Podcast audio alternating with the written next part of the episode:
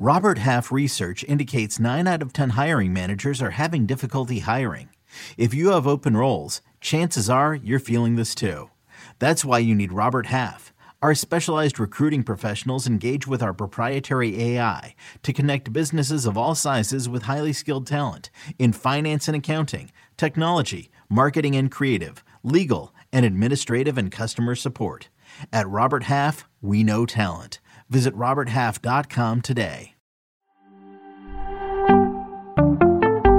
Let's get to know the 2023 QB class next on Fantasy Football Today in 5.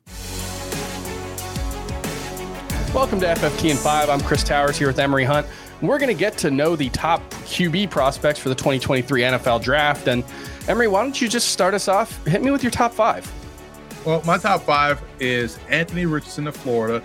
I like Bryce Young of Alabama and CJ Stroud of Ohio State. I have all three with the same grades, but I stacked them one, two, and three that way. Four, I have Todd Centeio of James Madison, fantastic quarterback in, rounded out my top five is Jaren Hall of BYU with just on the outside looking in is Hendon Hooker.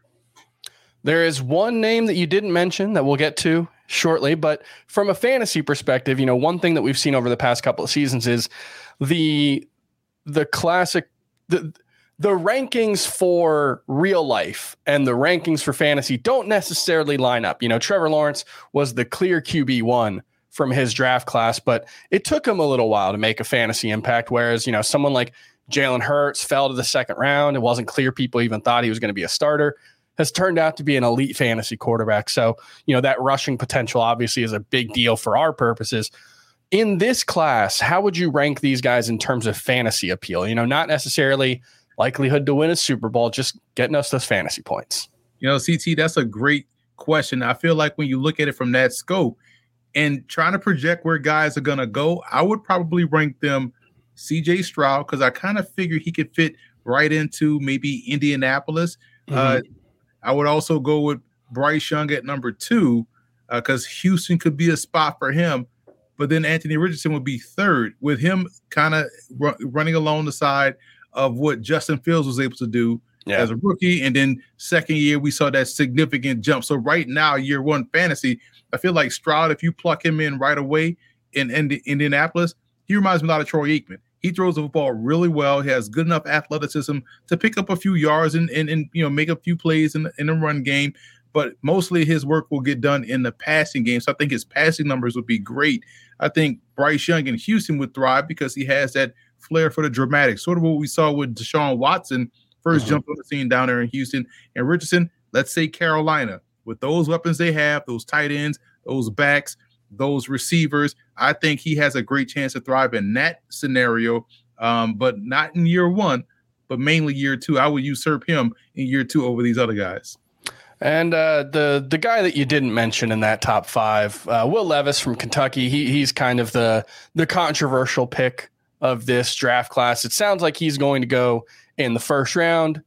You didn't have him as your top in your top five. Talking to you before the show, you don't have him in your top 15. So tell me what it is that uh, you don't love about him. He's my QB 17. He's someone that I think is kind of maxed as a prospect. And yes, people will make excuses for the offensive line. The offensive coordinator left. The offense was different. Hey, man, if you got to make all these excuses for the player, maybe it's the player, you know, mm-hmm. because other guys thrive in unfair situations and they still show the talent. I feel like Levis is kind of what he's going to be.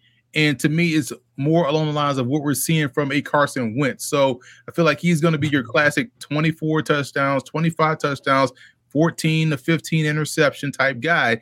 Uh, not great for fantasy purpose for sure, but definitely also not someone you want to take in the first round. Let me let me hear about a, a couple of sleepers, especially you know who's got a chance to be like a Jalen Hurts from this class, someone who's overlooked but has a, a profile that could make him you know, a, a very good fantasy option down the line. I would also throw out the guy that I just mentioned in, in my top five, Todd Centeio, had a really good showing at the Hula Bowl, and then Trent got the call up to the NFLPA Bowl and did exceptionally well. I would also throw out Adrian Martinez. Kind of reminds me of that Dak Prescott type guy where you saw him at Nebraska, know about his career there. He goes to Kansas State and shows you man, this guy definitely has something about him, but he had those injuries, and that's what happened this season. But on uh, on the field, you saw the talent. Also, you saw it down at the Hula Bowl as well. And then you look at someone like Malik Cunningham. Cunningham came in and checked in at 5'11, 6 feet, 187 pounds. We know about the athleticism, but it was his passing ability that got him the call up from the NFLPA Bowl to the Senior Bowl. And I thought he was probably the more consistent of the passers at the Senior Bowl. And we know about how many guys were struggling that week of work down there in Mobile. So I would say those three guys, late round type of options that has a chance to really surprise its pros.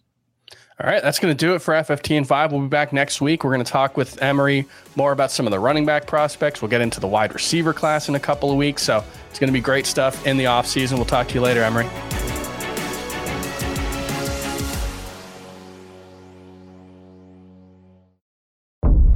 You deserve the truth. The enemy is at our gates. The fight for humanity. I look at your faces. I do not see defeat. No! And I do not see surrender. Is far from over. You will not make that stand alone. We have something the enemy does not. We have heroes. Halo. New season now streaming exclusively on Paramount Plus.